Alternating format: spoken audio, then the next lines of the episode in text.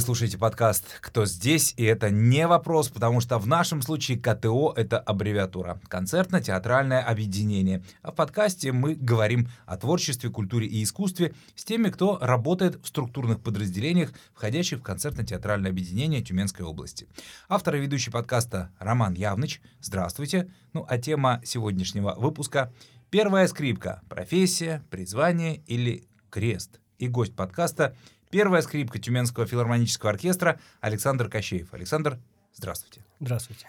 Кстати, должность правильно как звучит? Первая скрипка прям так называется или все-таки это как по-другому? Должность концертмейстер симфонического оркестра. Концертмейстер симфонического оркестра. А, ну, давай начнем, наверное, по порядку. Uh-huh. А, ну, надо, надо сразу сказать нашей аудитории, что это тот самый парень, а, если вы были хоть раз на концерте Тюменского филармонического оркестра, которому с завидной регулярностью пожимают руки все дирижеры, которые дирижируют. Я сегодня, кстати, специально погуглил, а, с чем это связано. Ну, вы можете со своей точки зрения объяснить, как, как профессионал, почему дирижеры пожимают руку первой скрипки? Ну, это такая традиция, потому что дирижер э, в лице концертмейстера оркестра, он благодарит оркестр, он приветствует оркестр, после каждого сыгранного произведения он жмет руку концертмейстеру в знак благодарности оркестра. Ну, э, таким образом, в лице концертмейстера, в лице концертмейстера. он благодарит всех музыкантов. Да. Чтобы не каждому из 60, там, или, если их больше бывает, пожимать руку, да? Все правильно. Так, а все-таки первая скрипка это обиходная такая история, да? То есть точнее, правильнее говорить концертмейстер или первая скрипка, или и то, и другое уместно? Можно говорить и так, и так. Ну, а почему появилась первая скрипка? Я же правильно понимаю, что в оркестре не одна первая скрипка? В оркестре первая скрипка одна, но скрипок в оркестре много. В нашем оркестре 20 скрипачей. 20 скрипачей. Да. А, я просто читал сегодня, вот немножечко готовился к интервью. А, чтобы оркестр, э, сейчас процитирую, могу немножко плюс-минус, чтобы оркестр считался симфоническим, необходимо э, не менее четырех первых и не менее четырех вторых скрипок. Что-то такое. Поправьте меня, вот, если я не прав. Нет, ну, э, критерий симфонического оркестра в первую очередь э, такие... Ну, помимо скрипок, там понятно, что да, много должны всего быть, параметров. Должен быть полный состав э, духовых, ударных инструментов. Я имею в виду, что сама формулировка «первая скрипка» применима не к одному человеку, вот в, в том контексте, который вот я э, видел. Ну как, ни к одному человеку. Первая скрипка, он один, это человек. Все-таки он один, это человек. Да. Все, разобрались. Окей, расскажите о себе. Как давно в музыке? В музыке я с раннего детства, с четырех лет я занимаюсь на скрипке. Меня родители отдали музыкальную школу в четыре года. И вот с тех пор это моя профессия. С четырех лет? Да. То есть вот те самые а, фильмы, где показывают э, детей, которые э, с, эм, с несчастным лицом играют гаммы и, ну, и прочие какие-то мелодии. Это вот про вас все. Да, да. Да, и практически про большинство музыкантов профессиональных. Да, да, да. Ну, в данном случае мы говорим о вас. Я к тому, что, а, вот смотрите, вам сейчас сколько лет? Мне 36. То есть, получается, 32 года своей жизни вы играете на скрипке. Да. Ни, никогда не было желания вот бросить все, не знаю, об колено скрипку и пойти чем-то другим заниматься? Ну, путь, конечно, трудный у профессионального музыканта, и мысли всякие закрадываются, но а, еще же есть любовь к профессии. Да, вот, да. И в какой момент жизни она появилась, любовь к инструменту у вас? К инструменту? Угу. Трудно сказать, но когда я уже учился в школе музыкальной, то есть не, не подготовительных отделений. Ну, более а сознательный да, какой-то начале, уже возраст. Да, уже возраст, когда ребенку лет 10, наверное, он понимает, что жить без этого не может. Поэтому вот где-то, наверное, так. Ну, все-таки довольно рано получается. Да. 10 лет это. Ну, на самом деле в сознание закладывается с раннего детства. Это да, да, да. В 4 года начинаешь играть, и уже... Ну, уже не представляешь столько, жизни. Да, столько лет прошло, столько усилий было, столько труда, конечно же. Э, когда в более старшем возрасте уже немножко по-другому смотришь на жизнь, начинаешь как-то э, пытаться оценить по-другому вообще всю эту, эту историю, потому что когда ты еще ребенок, тебе э, навязывают такую, такое мировоззрение, такую точку зрения, что э, вот в той профессии, в которой находишься, вот это вот самое лучшее, что есть, и как бы другого, ну, друг, э, ну не ты выбираешь, за тебя бывает. выбрали просто и все, да. Ну мои родители музыканты, а. они у меня нашли способности в раннем детстве и меня отдали. В общем-то, у меня были обречены. Ну, Отчасти. Можно, наверное, и так сказать. Ну да, как э, один человек говорил, тоже из, из музыкантов, я не буду говорить кто, говорит, главное в этом деле вовремя бросить. Но в Слыш- моем, слышал такую фразу, да. Но в моем случае, в моем случае э, у меня мысли бросить не было. Более того, самой главной угрозой моих родителей, когда у меня что-то там не получалось, я Мгм. ленился, там не хотел заниматься, вот сейчас э, заберем у тебя скрипку, заберем тебе из музыкальной школы, и ты больше не будешь скрипачом. Это было самое страшное. А примерно так, знаете, вот сейчас у меня сын, ему 6 лет, э, ну, я его не стал с 4 лет мучить, во всяком случае навязывать Мгм. эту точку зрения. Он проявил желание вот сейчас учиться на скрипке в 6 лет, то есть он сам захотел, он сам попросил. Сознательное решение. Ну, как сказать, сознательное немножко уже решение, равно, да, да. но ребенок сам захотел, сам сказал. Мгм. Вот. И, естественно, главной угрозой такая же абсолютно вот. Работает? Абсол- угроза? Это самая рабочая вещь, потому что, ну, он, стоит только сказать, ну все, давай тогда не будем. Давай вот, если не хочешь, не получается, трудно, давай не будем. Нет, я буду. И все, на этом дело, дело продолжается. Как интересно, интересно. А вы откуда э, к нам приехали в Тюмень? Из Новосибирска. Вы из Новосибирска, там учился, консерватория? Да, и Новосибирскую консерваторию тоже заканчивал. Мгм. Нет тоски по родине? В первые годы, когда я здесь жил, была тоска. Я, на самом деле, решение уехать из Новосибирска, до этого я, получается, сколько лет, мне было 28 лет, ну вот я жил. А, И первый раз в жизни я поменял город. Естественно, это решение, оно было непростым для меня. И первые годы я сильно тосковал, потому что здесь все по-другому. Мгм. И, естественно, и та степень ответственности, которая на меня вдруг обрушилась. И Э, Взяли в оркестр сразу первой скрипкой? да, я выиграл конкурс на концертмейстера. Мгм. А до этого, вот в Новосибирске, э, мы уже, это же все равно уже консерватория была позади уже сколько-то лет. Сколько-то лет вы чем занимались? Где? А, Я до этого 9 лет работал в Новосибирском симфоническом оркестре. Кем? Я сидел в группе скрипачей. Сначала, ну, когда я только пришел на первом курсе консерватории э, в 2005 году, Мгм. я, естественно, сидел на вторых скрипках, ну, получал стажировку определенную, потом Набирался двигался, опыта? да, двигался по карьерной лестнице, лестнице, и уже ну, к тому моменту, когда я сыграл конкурс сюда, в Тюмень, я там уже был в группе лидеров, в группе концертмейстеров. Мгм, мгм. Ну, а можно ли сказать, что это была мечта стать первой скрипкой? Была мечта такая. На меня, честно сказать, очень повлиял мой э, профессор, Царство Небесное, Турич Михаил Исакович, консерватории, когда я у него учился, потому что он был, э, в свою очередь, э, долгие годы концертмейстером Новосибирского оркестра. Мгм. Вот. И его подход э, творческий вообще к работе меня очень вдохновлял. И мне хотелось тоже, тоже вот возглавить группу, работать с группой, делать какие-то вещи, как- как-то творчески себя проявлять, не только там внутри оркестровом э, как бы амплуа, но и в качестве и солиста, и в качестве лидера. Мне было очень интересно. Вот э, давайте поподробнее а, попробуем разобраться все-таки, чем занимается концертмейстер, ну, первая скрипка оркестра. Вот помимо того, что вам пожимает руку дирижер. Ну, во-первых, я сижу впереди группы. Это мы видим все, да, когда И смотрим. эту группу я веду. То есть э, и не только группу веду, но также еще существует контакт между концертмейстерами других групп. В первую очередь струнных групп, когда вот мы сидим по кругу Мгм. друг с другом. Э, То это Во время исполнения... во время исполнения это не все необходимо для того, чтобы был ансамбль. Мы друг друга видим, мы друг друга чувствуете. слышим, чувствуем, мы друг другу показываем, мы держимся в контакте. Вот. То есть это не просто так, что вот дирижер показал, а мы все абстрактно, каждый воспринял его жест как захотел и вступил, когда захотел. Нет, конечно же, мы между собой взаимодействуем по звуку, по, ну и визуально в том числе.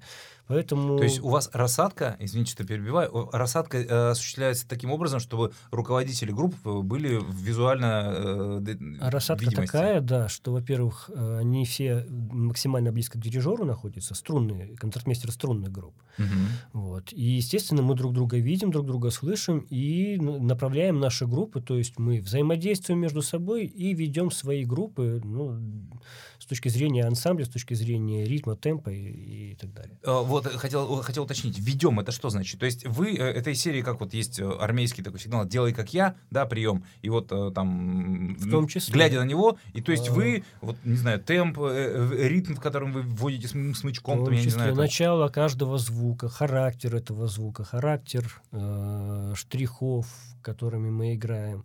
Все это... С Сами движения смычком имеется в виду, да? И движение, и сам непосредственно звук. То есть угу. э, манера исполнительства концертмейстера группы и человека, который сидит в группе, они немного отличаются, потому что главная инициатива отходит от концертмейстера. А mm остальные, конечно, тоже играют инициативно, особенно ну, те, кто сидят ответственными. То есть у нас на пульте получается, ну, поясню, на пульте сидят два человека. То есть один пульт, грубо говоря, где стоят ноты, и два человека. Mm-hmm. Человек, который сидит справа, допустим, у скрипачей, это ответственная группа и ведущий пульта.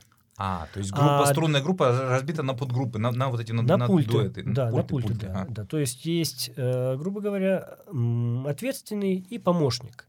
Ведущий, ведущий ведомый. Ведущий ведомый. Mm-hmm. Ну, это если очень так грубо вообще mm-hmm. говорить, mm-hmm. потому что на самом деле, когда оркестр играет уже на концерте, э, все выкладываются на полную как бы в этом вопросе. То есть нет такого, что кто-то за кем-то... По большому счету все на равных вообще идут, да, во, во время По-хорошему, да, но всегда ориентируются на, на концертмейстера группы, на лидера. Mm-hmm.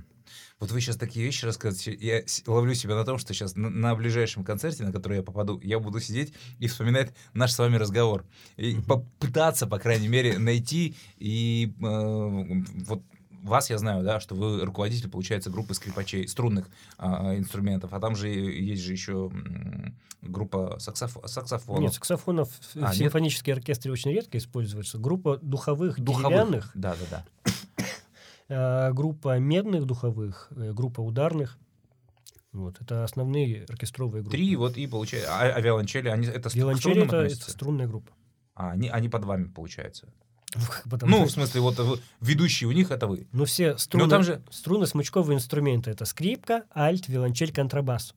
Да. Вот это струнная группа. Я почему задаю такой глупый вопрос? Потому что э, если вот вы говорите, что э, скрипачи перенимают манеру э, игры, а, руководителя, концертмейстера, то, скажем, ну вот я как дилетант рассуждаю, да, элементарно скрипка здесь, вы держите ее по, под э, шеей, да, в районе шеи, а виолончель, она где-то внизу стоит, контрабас тоже, соответственно, большой, они, у них манера исполнения немножко другая, даже движение смычком. Манера здесь не совсем правильное слово. Не, неправильно. Да, существуют э, принципы исполнения штрихов какие-то определенные профессиональные, которым нас учат. Угу. То есть одно и то же обозначение в нотах можно исполнить так или иначе. И концертмейстер показывает, как именно в данном, нужно, конкретном, в данном случае? конкретном случае нужно это делать. Угу. Интересно. А, скажите, пожалуйста, сколько часов в день вот вы играете? Ну, в принципе, на скрипке играю или С, на, на работе. скрипке сейчас, сейчас, да. Ну, и на работе, и дома. Вообще дома приходится э, практиковаться или сейчас уже нет в этом необходимости? Необходимость всегда есть, потому что, как э, и в спорте, необходимо поддерживать форму постоянно. То, То есть вопрос в данном случае уместен. Сколько часов в день вы играете и сколько? Ну, ну вот смотрите, допустим, у нас репетиция начинается в 10 часов утра, mm-hmm. да? Музыкант обязан прийти уже подготовленным, размятым, соответственно. Ну да, кто-то, кто-то кому-то меньше времени нужно, кому-то больше, mm-hmm. да. Ну, на мне еще большая ответственность за группу, за штрихи, за все остальное, поэтому я прихожу раньше всех, я где-то уже часов 9 и даже, может, пораньше нахожусь на работе, разыгрываюсь, готовлюсь, потому что часто бывает, что и соло нужно играть и так далее, нужно быть в хороших кондициях. Uh-huh, uh-huh. После этого 4 часа идет репетиция. После этого, если у меня нету там студентов или каких-то еще дел определенных, то есть я м, занимаюсь тем, что просто поддерживаю форму, учу партии, учу те сольные программы, которые помимо помимо еще оркестра, в тех проектах, в которых я участвую. Ну, то есть еще, думаю, часа 3-4 в день после всего этого еще я играю на скрипке. Вот и еще какие-то проекты помимо оркестра. Это что за проекты? Можете поделиться? Ну, э, в основном это камерные выступления, сольные выступления. Вот моя супруга пианистка. Мы с ней будем готовить концерт. Я думаю, где-то весной будем выступать вместе. Часто бывает Здесь так, что... у нас в филармонии концерт планируется. Концерт э, пока в филармонии не планируется. Мы планируем сначала это сделать в образовательных учреждениях, Мгм. а потом уже выйти как бы в органный зал. А Ну, вы преподаете еще, получается? Я еще преподаю. Здесь у нас в Институте культуры Да, в институте и в колледже. и в колледже. Мгм, мгм. Так, понятно. А, вот смотрите, здесь э, в, в студии, где мы записываем подкаст, э, было два дирижера а, Тюменского филармонического оркестра. Это Евгений Карабанов и э, Юрий Владимирович Медяник. Вот, Алексей Карабанов. А, а, извините, да, Алексей. Алексей Карабанов и Юрий э, Медяник. А, я к тому, что э, дирижеры э, и с Евгением Ивановичем вы тоже работали, соответственно, Шестаковым, да, но вот я с ним здесь, в этом контексте э, не общался, но вот в, в своем, по своему теле- телевизионному прошлому мы с ним несколько раз работали. Дирижеры меняются, первая скрипка остается.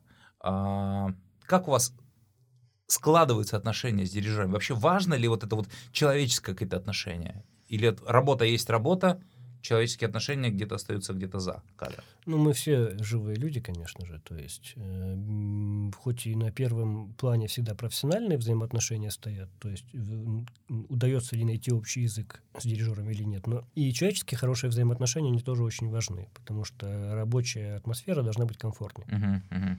Мне просто интересно, как это все происходит.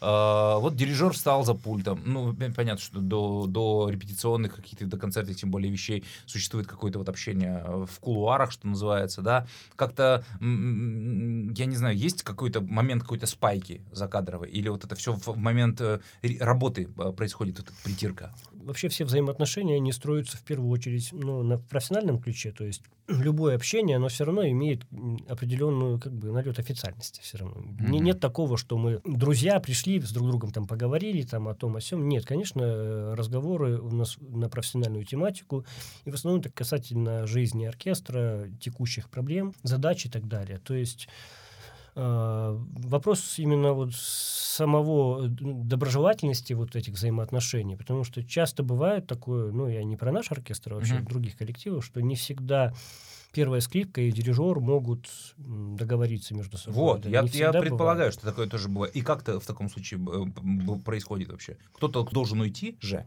наверное. Нет, ну, Я сейчас не про вас, вот мы сейчас гипотетически рассуждаем, да? Понимаете, тут, э, на мой взгляд, я субъективное свое мнение Мгм. скажу, очень важно, э, какие у нас стоят вообще цели. У нас э, самая главная цель – это чтобы оркестр хорошо играл, чтобы он развивался, чтобы он функционировал. Поэтому для достижения этой цели необходимо выстроить так взаимоотношения и с дирижерами, и с своими коллегами, чтобы это помогало работе и не мешало. То есть это тоже работа, которую необходимо делать. Мгм. Именно так. Мгм, мгм, мгм, мгм. А, ну вот, коль мы уже затронули тему взаимоотношений человеческих, человеческий коллектив, творческий коллектив, наверное, в- ну, всегда это было, какая-то профессиональная ревность. А, Есть ли какие-то интриги, я не знаю, козни, не знаю, канифоль там забрали у кто-то, у кого-то там, или, не знаю, струны подрезал, или, как это называется, конский волос на смычке там, у ну, вот какие-то вот такие банальные вещи говорю, но, мне кажется, в жизни музыкальной, опять же, не про наш оркестр, наверное, бывало всякое. Вот в вашей практике такое было? Не, не про наш, Тюм- не только про Тюменский крест, у вас за плечами вот еще и работа в другом коллективе была. Ну, я не буду лукавить, все живые люди, и часто бывает так, что взаимоотношения личные, личные какие-то там Начинают приязнь, неприязнь, да, они зачастую начинают э, выходить на первый план, и это, конечно, очень нехорошо, когда такое бывает. Но случается, случается всякое, тем не менее, люди, которые увлечены своим делом и отдают свою душу оркестру, они все равно стремятся э, так или иначе взаимодействовать между собой и помогать друг другу, а не мешать. Поэтому ну, вопрос здесь какой-то конкуренции или кто-то кому кто-то что-то кому-то не додал. Не знаю, всякие бывают моменты в жизни.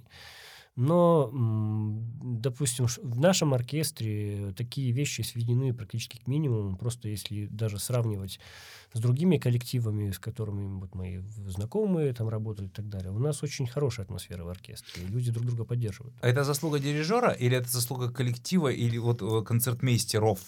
Руководителей подразделений? Как можно вот это все? Понимаете, тут нельзя сказать точно, чья конкретно это заслуга, но э, на самом деле, я вам скажу честно, дирижер в этом вопросе э, не последнюю роль играет. Как руководитель коллектива. Потому что э, бывали в нашем даже оркестре разные времена. У нас, как вы сами знаете, у нас менялись дирижеры. Угу. И Конечно, в тот момент, когда мы остались без Евгения Ивановича, очень был такой драматичный для оркестра. И в такие моменты всегда чаще всего вылезают какие-то вот, если есть недопонимание между музыкантами, когда нету авторитетного руководителя mm-hmm. над ними, могут возникать э, сложности. И сложности возникали мне вот сейчас, в, в этом сезоне, очень нравится, как Юрий Владимирович э, вообще проводит нашу работу и как коллектив к нему относится. И вот м, это отношение к дирижеру, отношение к своему руководителю,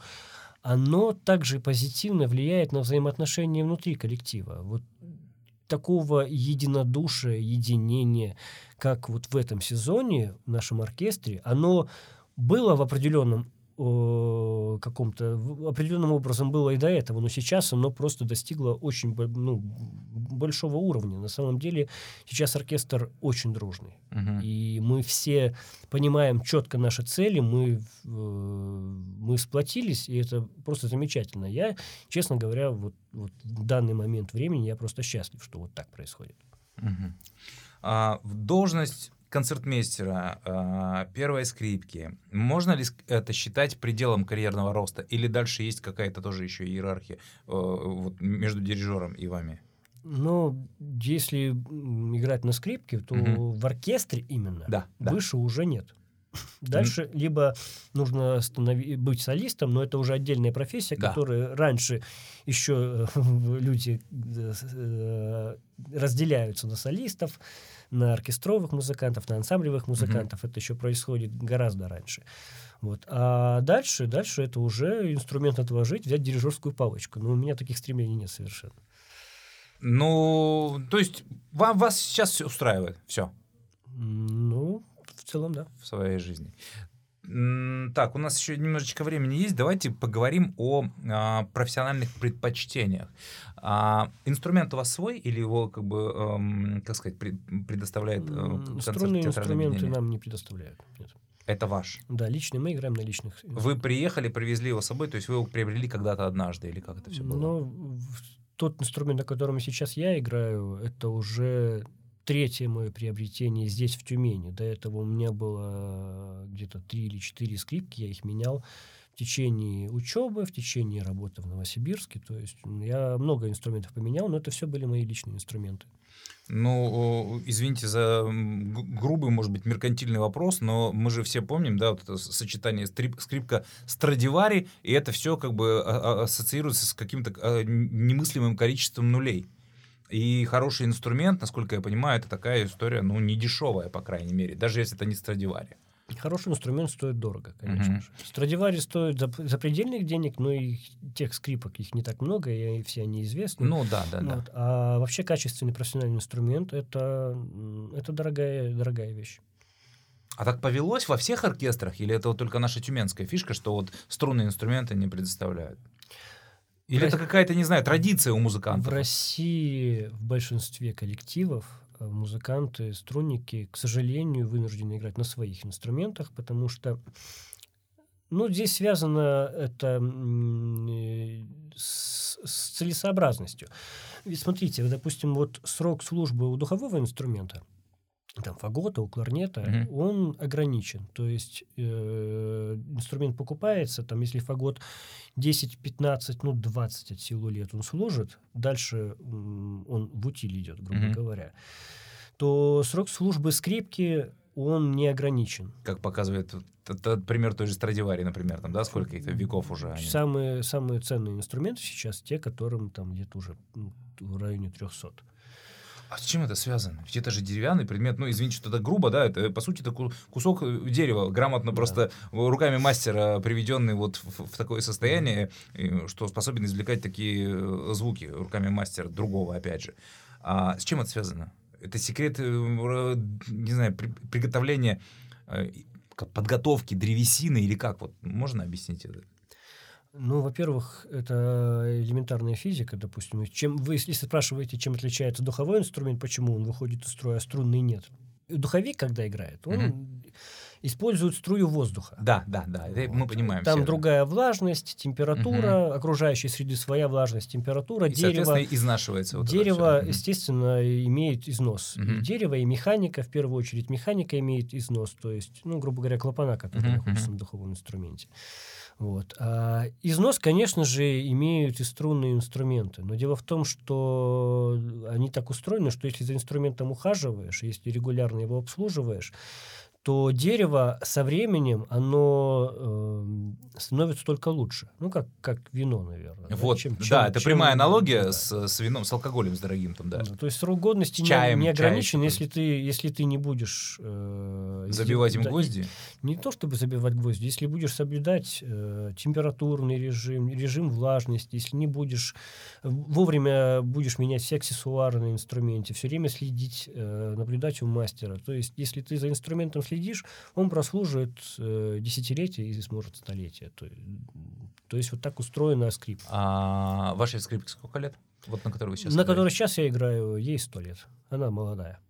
Молодая. Да. А в Тюмени есть такие мастера, или вам приходится куда-то ездить? Э, Здесь есть мастер э, Антон Гостев, которого я периодически ремонтируюсь. Я знаком с ним, да. да. да, да какие-то текущие вещи по обслуживанию инструментов он ТО, делает. ТО он проводит, да? Ну да, ну, естественно, рядом Екатеринбург, где тоже много, большое количество мастеров, наши коллеги, вот мои, они возят инструменты в том числе. Когда какие-то серьезные происходят поломки инструмента, вот у меня сейчас произошла серьезная поломка, я не буду сильно распространяться по этому поводу, тогда уже Москва или, ну, в Европу сейчас сложнее, uh-huh тогда, да, столица, Москва, Питер, вот э, такие серьезные какие-то ремонты уже делают ну, серьезные авторитетные мастера, которые могут дать гарантию, что ничего не произойдет.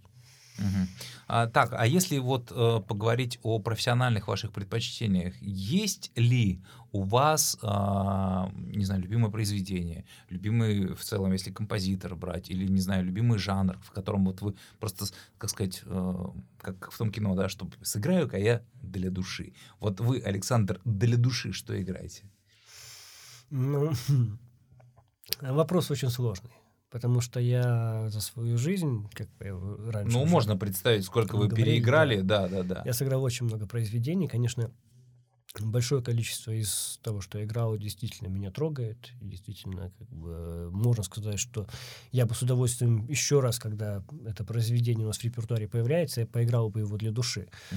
Ну, вот из моих предпочтений, допустим, ну, я очень люблю музыку Рахманинова. Ну, как, как вам известно, что это композитор-пианист, и большинство музыки, которую он написал, это музыка для фортепиано, либо это симфонические произведения. Mm-hmm. Для скрипки у него там несколько пьес буквально написано.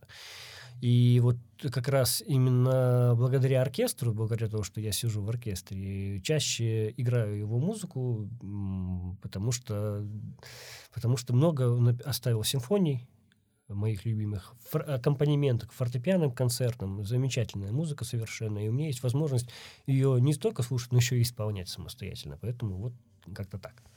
Я сейчас вас слушаю и понимаю, вот насколько а, музыкантам вообще в целом повезло, потому что вот, ну, или в частности, вот музыкантам, которые играют в оркестрах, потому что а, человечество а, за свою историю, как сказать, создало, наверное, такое количество музыкальных произведений, которые, ну, невозможно, наверное, за всю жизнь одному человеку там от и до все сыграть хотя бы раз.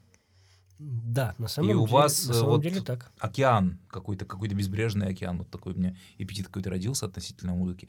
Последний вопрос, Александр. Какая, можете ли вы поделиться с своей профессиональной мечтой первой скрипки, если она у вас есть? Скажу честно, откровенно, я уже, наверное, половину жизни прожил своей. Э, вот, каких-то таких уже мечт профессиональных, серьезных наверное, уже нету, потому что когда ты молодой, ты о многом мечтаешь, многого хочешь, э, с возрастом приоритеты немножко меняются, ты уже, когда становишься зрелым музыкантом, уже примерно понимаешь, что ты дальше хочешь в жизни. Вот поэтому я даже, даже затрудняюсь ответить, есть ли у меня какая-то определенная мечта творческая. Скорее всего, если есть какие-то желания, они связаны с выступлениями, с исполнениями каких-то произведений, с, с сотрудничеством с какими-то музыкантами другими. То есть, ну, все в таком уже м, трезвом рабочем ключе идет. То есть, uh-huh. Прагматично. Таких, прагма- довольно ага. прагматично, да, получается. А вот если э, про гастроли заговорили, вам как музыканту э, важно принципиально, на какой площадке вы работаете? Или же, вот я аналогию провожу, извините, насколько она уместна, со спортсменами. Вот они вот э, сборные, да, играли там в Англии, в, в каком-то фильме было. Ты Америку видел? Видел, ну, что там, вот на автобусе от аэропорта до стадиона доехал и обратно уехал. Утрирую. У вас, наверное, такая же история. А на автобусе доехали до концертной площадки, отыграли и уехали. Важно ли, что это за площадка? Конечно, важно, что это за площадка. Ну, вот последний пример Зарядье. Это шикарная площадка? Это хороший зал, да. Это очень хороший зал. Один из, из таких, э, один из лучших залов России. Угу. А много ли у нас, э, как скажем, сто процентов приспособленных для выступления э, филармонических и симфонических оркестров э, площадок в России? Они есть, но... Ну, не каждая же филармония для этого подойдет, вот если по-простому. К сожалению, их немного. Полноценных концертных залов именно для, для акустики, для uh-huh. классической музыки э, не так уж и много в России. Вот, у нас э, с этим определенные есть проблемы, ну, вот, но тем не менее есть прекрасные залы. Есть залы, которые ну, в ряду лучших залов мира да, могут находиться. Там, допустим, э, концертный зал э, Московской консерватории, большой зал Московской консерватории, это один из лучших залов мира.